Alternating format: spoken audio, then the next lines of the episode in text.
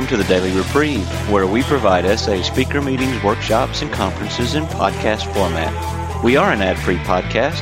If you enjoy listening, please help us be self supporting by going to donate.thedailyreprieve.com and drop a dollar or two into the virtual basket.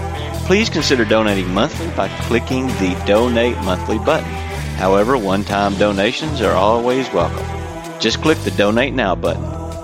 Now, without further ado, this episode of the Daily Reprieve.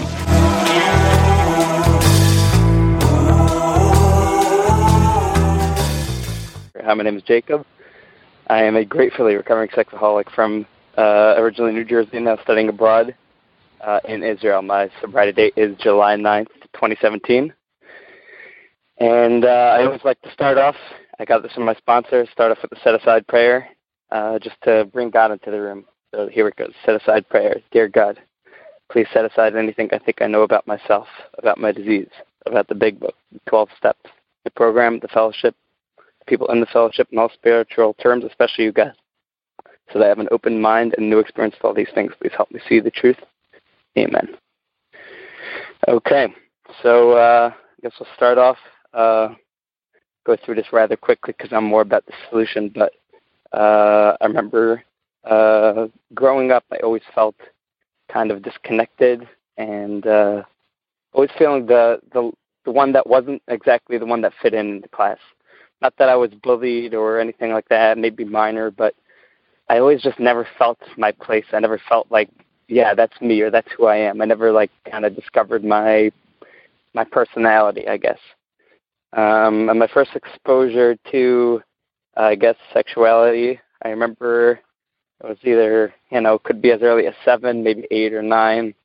I remember seeing like a magazine, uh, not pornographic, like a catalog of something, and I saw like a bathtub with like a woman inside of it, and I remember that first feeling of like, wow, I like this. This is something that I want to find more of. Um, I think that's I think the obsession started at that point. Like uh, I was an addict from that first look. Remember that feeling. Um, and I remember after that trying to get magazines. Um, again, I didn't know anything pornographic, but I would get magazines and look at the bra section and look at this and that and uh, try to get a high from anything I could. Um, at the age of about 10, my brother had a nice long conversation about what sex was uh, and educated me on it. Um, that was very, very helpful for me. Um, and at age 11, he started uh, every couple of weeks or so. He'd come back from his school and he'd test the, test out his uh, newfound sexuality on me. Um, I don't know. I don't really consider it abuse, and I don't really associate it with trauma. I have a very good relationship with him to this day, but uh, that wasn't a great start for my uh, sexuality. Um, I discovered masturbation probably at around late 11, early 12. Um, and already, like at that point, like, you know, I remember like the first three times I'm like, I know this is wrong. Like I had heard about something and, you know, I knew it was transgression from the Bible and I didn't want to do it, but, uh, there was no, there was no stopping. I remember my bar mitzvah, I was like, okay, now I'm getting, I'm growing up. You know, I got to stop this uh, I think I acted out after uh, the, the the the day after I was called up to the to, to the Torah to to get my uh, ceremony. Um, so that didn't last long.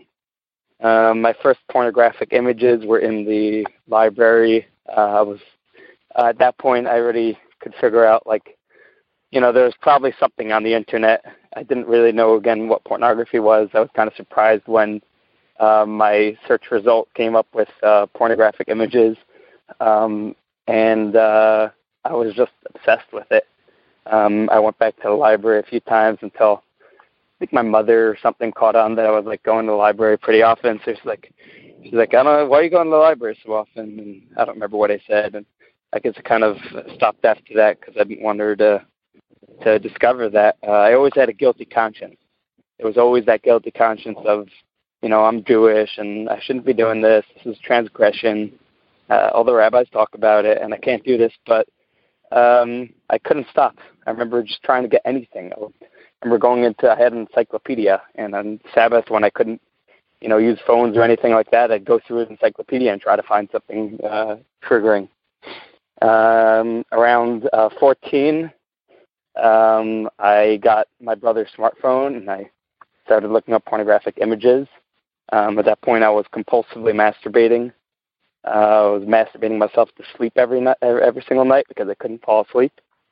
Um, at age 15, I discovered pornographic movies and videos, and that only made my my isolation and uh, and everything like that even worse. I like sunk deeper into this into this pit. Um, and I remember that first time, like I knew, like this is like so right and and so wrong at the same time. Like such a mixed feeling of like, you know, this is awesome, yet uh, I know how destructive this is going to be because I saw like, you know, I was like, I'm never going to do this again. And then, you know, the next, I was I was away on vacation at my grandparents' house, so they had unfiltered internet and everything like that. And uh, so I, you know, I, I, I the next night I, I was back at it again. Um, and I knew at that point, you know, there, I, I, there was no way I was going to stop. Like, I, you know, at, at that point, the obsession was full on. This is age 15. Um, at age 16, I was, you know, I was already feeling quite a bit of shame about it. I went onto a website that uh, helps people, especially younger guys, struggling with pornography and masturbation. Um, I got a little help, um, and I guess it improved a little bit. Uh, I kind of remember, you know, staying sober. I was in a dorm school uh, since ninth grade, and I remember staying sober, you know, the whole week. And the Sabbath, I'd come home and I'd act out, and I'd go back and I'd do it again. Um, but I guess it did help somewhat. There were a lot of, uh, I think that's probably where I discovered SA for the first time. But I don't know if I actually got in contact with anyone or knew anything about it. Uh, but I got a little exposure. I heard about the big book. Still wasn't really sure about it, what what it was, or 12 step. But I knew there was some kind of recovery. But I thought that was for complete wackos. Uh, I saw stories online of these guys going to jail and whatnot, and I'm like, yeah, that's that's that's completely out of my league. Um, uh, 12th grade, I started messing around with filters. Uh, I got a good filter uh, that was uh, that was monitored by my rabbi, so I was too embarrassed to look anything up. And then I found a way around it a few months later. Um, until the point of my until the point of my recovery, I probably went through every single filter on the internet and found some way to get around it, uh, which you know my sponsor taught me at, at the uh, point of the, the solution that you know we got to grab onto um, things that are uh, things that are solid, not what he calls uh, these types of things logs. And when we're drowning in the ocean, we don't grab onto a metal, uh, a wooden, a wooden board, you know, because that's going to get waterlogged. We want to grab onto God, which, which is really the the metal pipe or the uh, the thing that's cemented in the ground that's not going to come out. Um, girls started uh, probably around 11th grade. I started using social media to uh, you know text girls and uh, I I remember, uh, especially towards the end of my uh, acting out career, I was getting heavily into it. I was, you know, every single uh, like I got on my photo and every comment I got, like it, I got such a high. Um, and uh, I used it to act out. I used it uh, for the pornogra- pornographic side of it, and uh, but also the codependency kind of the the you know always needing someone there that kind of loved me. Um, and I remember, um, you know, the the first time I kind of went uh, clean for quote unquote a longer period of time in 11th grade. I got three weeks after I had my first conversation, like full conversation with a girl on the phone, um, on like Snapchat or something like that. I felt like so complete, and it wasn't it wasn't like a, you know, it wasn't a healthy kind of sobriety. It was a I just don't need anything else because I have this until I acted out three weeks later for I think I was I was like testing if you know my my my sexuality was still working or something like that. Um and uh and like from then on it got even you know even worse every time I came home, you know, we weren't allowed smartphones. Um but I every time I got my phone back, you know, it was compulsive masturbation, compulsive pornography. I remember I had a two week Christmas break, and the whole time, like, you know, people were inviting me out, come come to Brooklyn, come here, come there, and I was like, I was too busy with my pornography. Um, and again, deeper and deeper into this hole. Um, but I remember I remember that feeling after I had spoken to this uh, girl and I had the three week clean. I thought, hey, if I get this committed relationship, then you know that will save me. And I spent a year, year and a half looking for that, bouncing around. Um, I was way too self conscious to uh, actually have a real relationship with someone. Bounced around and bounced around looking for anything I could find, and that's really where my codependency started. Um, I met a girl at the end of 12th grade. Um, we were going to date. We had this whole thing. We went to Israel together, and uh, all of a sudden, you know, one day she, you know, I could tell from our messages that something wasn't connecting, and um, after a while, I'm just like, you know, she's not meeting up with me, and this and that. So I just, uh, just forgot about it, and that created a gaping hole in me. Um, I tried to fill it with any way I could. I went out drinking every single night last year, um, or you know, many times a week, just trying to find any girl that would that would just talk with me and and drink with me. Um, I wasn't very successful at, at you know getting girls, but um, and that was about my disease. You know, I, I was a big talker.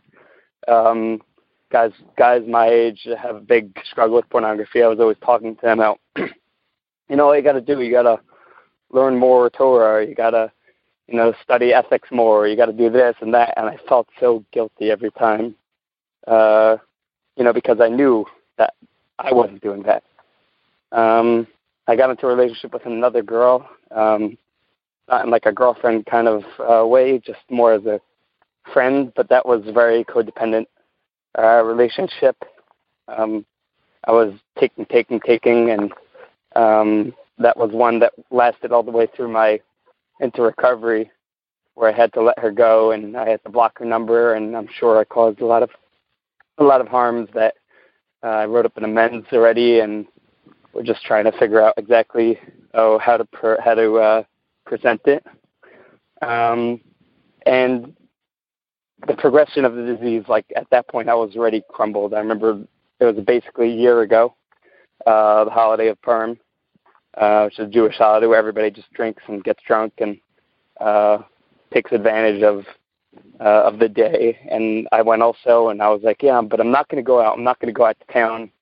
I'm just going to try to keep it holy and spiritual. And uh, the first day and a half, I was okay, and then I was in town and I was drunk and I was trying to meet up with a girl, and I remember just standing there, and all of a sudden, like I just stop, and I'm just like, whoa, what? Where am I? What am I doing? I'm on a holiday, a spiritual holiday, and I'm just drunk, dancing around, trying to find girls, and I'm so empty. I'm so lost. Um, about uh, well, actually, I want to rewind a couple months. About two months before that, my grandfather had passed away. At that point, I was like it was right before New Year's. I was planning to go to all these parties and this and that um, because I thought that would make me whole. Um, and I discovered in my fourth step, like all those things were to cover up that I couldn't get uh, couldn't get relationships, and this was going to be the cover up. The partying and the jumping around and the the fun was all to try to get me to that connection. And I thought I would discover myself somehow through that but my uh, grandfather passed away, and that was like a wake up call for me. Um, and I kind of started trying to find recovery, and uh, a miracle upon a miracle. Someone, I was sitting at a at a Friday night uh, Sabbath meal with someone, and I'm like, you know, just all of a sudden I just turned to him like, tell me something I don't know about myself. And he brings me to this room and hands me the white book. Um, I don't know how it happened or what happened, and I answered the questions, and almost every single one yes. And uh, he's like, you know, try out for two two weeks, see what happens. I got sober for two weeks, and then I acted out, and I'm like, okay. Uh, I came home and uh, started phone meetings and things like that. Um, I was really, really trying to figure things out, but um, I relapsed. Uh, I relapsed uh, about a month, a month and a half in. Uh, I don't even know if it was that long. Um, and I came back to Israel, and uh, I, I started I started really going to meetings. Uh, I found my sponsor through this call, and I started going to a lot of SA meetings. Um, I spoke with a lot of people, and uh, and the mir- miracle started after I worked the first three steps. Uh, you know, my sponsor says, you know, he sees a visible change after the first three steps, as if like a cloud was removed from my eyes. Um, and um, you know, I worked through those steps and uh, I was doing okay. Um, but I was still very, very young in program. Um, and I still held on to a lot of ego. I hadn't worked my fourth step. I was kind of slacking in that. And the end of the year in Israel, you know, what, right before everybody goes back to the States for the summer, it just becomes a party scene. And uh, that got the better of me, or myself got the better of me, and I was back out there um, for about a month. Um, I came back home again, distraught. Every time, for some reason, every time I came home, I was after after being away in school, I was always just messed up, which uh, you know caused my family a lot because little did I know at the time, which I thought I had a good relationship with them. Uh, everything was was terrible, um, and uh, but you know, thank God, with the grace of God, somehow I I, I got up again, and uh, five days into my uh, current sobriety, I went, was able to attend the Newark Convention, which was in the summer, which was not too far from my house, and uh, you know, I just heard what was going on. and I saw the birthday celebration. Uh, I met people from this call and other places that I knew. I remember just standing up there at the birthday celebration and say, "I'm just, I just have no words." Like I was just completely moved. I think that might have marked a, a change in my recovery. I felt God in my life. I felt like I had a home. Um, and uh, and then slowly but surely, uh, over the summer, I worked my program. Uh, I did my fourth, fifth, sixth, seventh, um, and that really helped remove the obsessions. Um, and uh, thank God, somehow, I, I got through. I got through a lot of a lot of struggles. Um, a, a, a good comparison I like I like making is uh, my grandmother passed away over the summer uh, in when I was in recovery already. Um, I compare it to when my grandfather passed away around six months before then. Uh, when my grandfather passed away, I was full of self pity and remorse and a little bit of anger and frustration and just confused and just crying, crying, crying. And my grandmother, I cried, but I cried for her. I didn't cry for myself. Um, by my grandfather, I cried because I knew how disgusting and terrible my life was and how I wasn't gaining anything. I wasn't going anywhere. And it was just a realization that, you know, my grandfather passed away that helped me realize that, which was also from God because it did help me uh, towards recovery. Um, but my grandmother, it was service. You know, I was there for my mom. I was there uh, when they sat the uh, the shiva, which they sit after uh, the mourners sit for seven days in the Jewish tradition uh, after uh, someone passes away, a close close relative. And I was there for my mom, and I was there for my uncle, and I was be able to be of service. Um, so service was a huge part of my recovery. Service was uh, my sponsor had me doing from day one. Uh, there's someone that uh, you know he told me early on in recovery uh, I assume he still does this. He has a trash bag in his in his truck, and every time he's feeling a little bit down, he goes out to the park and starts picking up trash. Um, and I started doing that whenever I didn't have something to do. I just walked outside and started picking up cigarette butts and different things. Uh, I try to clean up after myself, even if you know the whole tablecloth's getting wrapped. I pick up my bowl just as uh, to remind myself that I need to be of service and need to be, you know, always cleaning up or talking to people I love talking to people and trying to help them out. Service is a huge part of my recovery.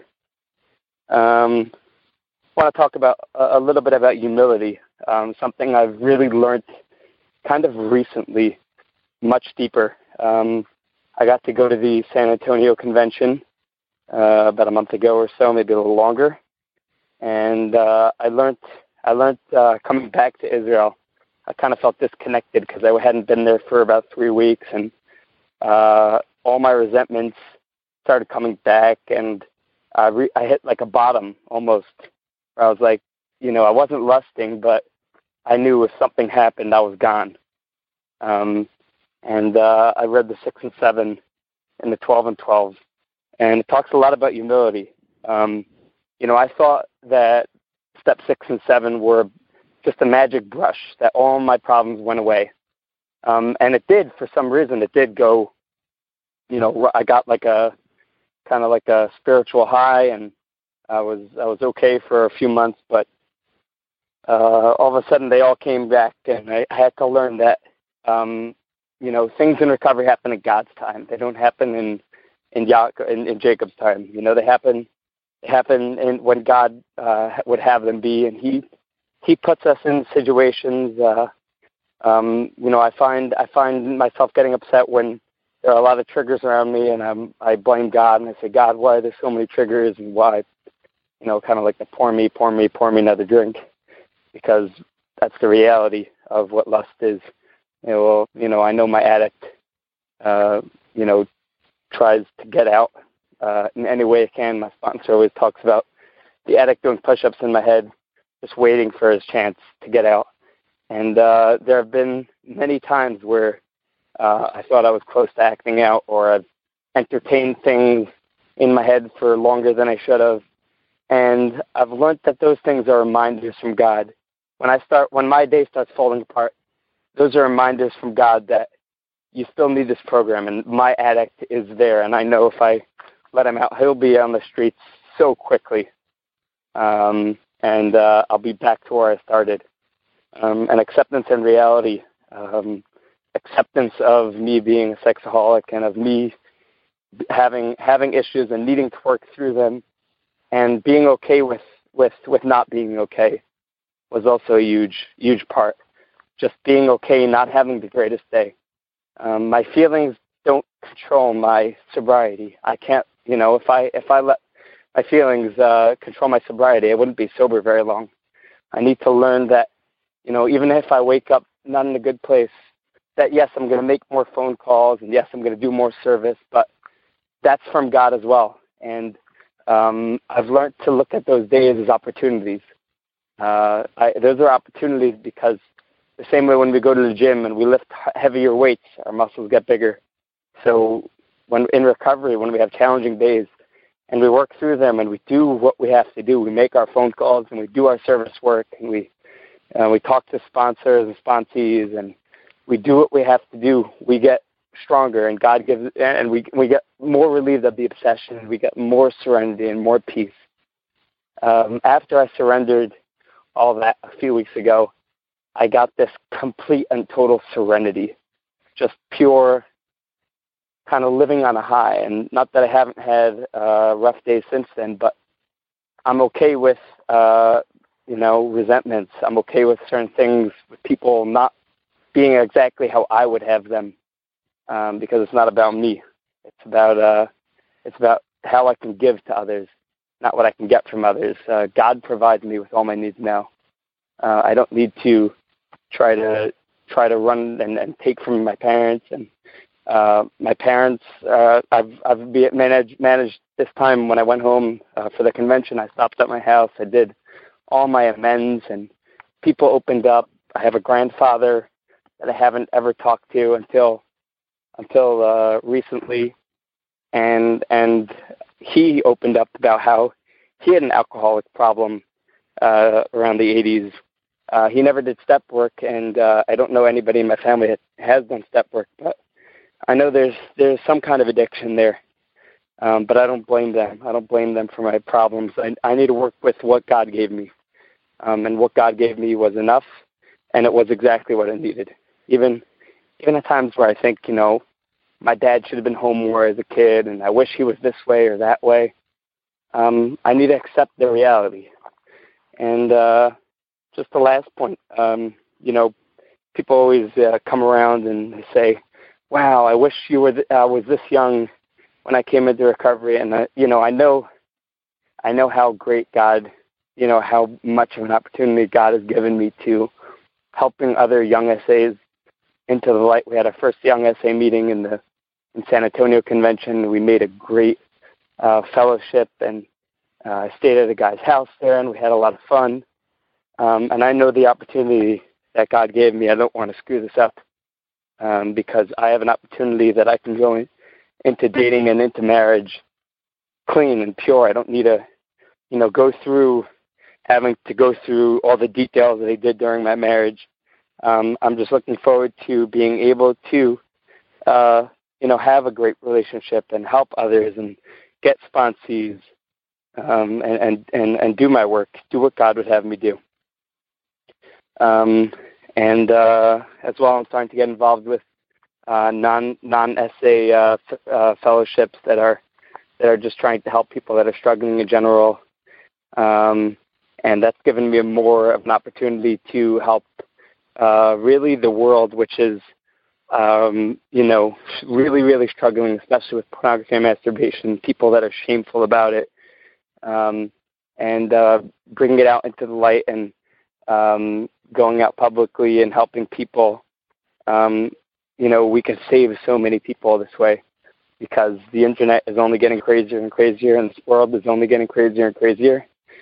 And all we have to do is uh, pray to God, and you know, thank God I've been able to uh, get into certain uh, foundations and start helping out and start posting on their on their uh, forums, and um, you know, I hope I, could, you know, with God's grace, I could spread my story and uh, uh, keep staying sober one day at a time and help people so they don't have to go through years and years of suffering and just and, and get free of the disease and and mm-hmm. live in the serenity that God has has gifted me.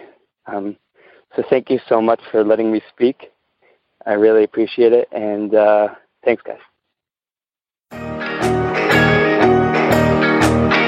I would like to thank you for listening to this episode of the Daily Reprieve, the best source for experience, strength, and hope for SA members. Please subscribe to this podcast to be alerted of new episodes. Please show your support by donating to the Daily Reprieve by going to donate.thedailyreprieve.com and choosing either monthly donations or a one time donation by clicking Donate Now. Thank you for listening and stay tuned for the next episode of The Daily Reprieve.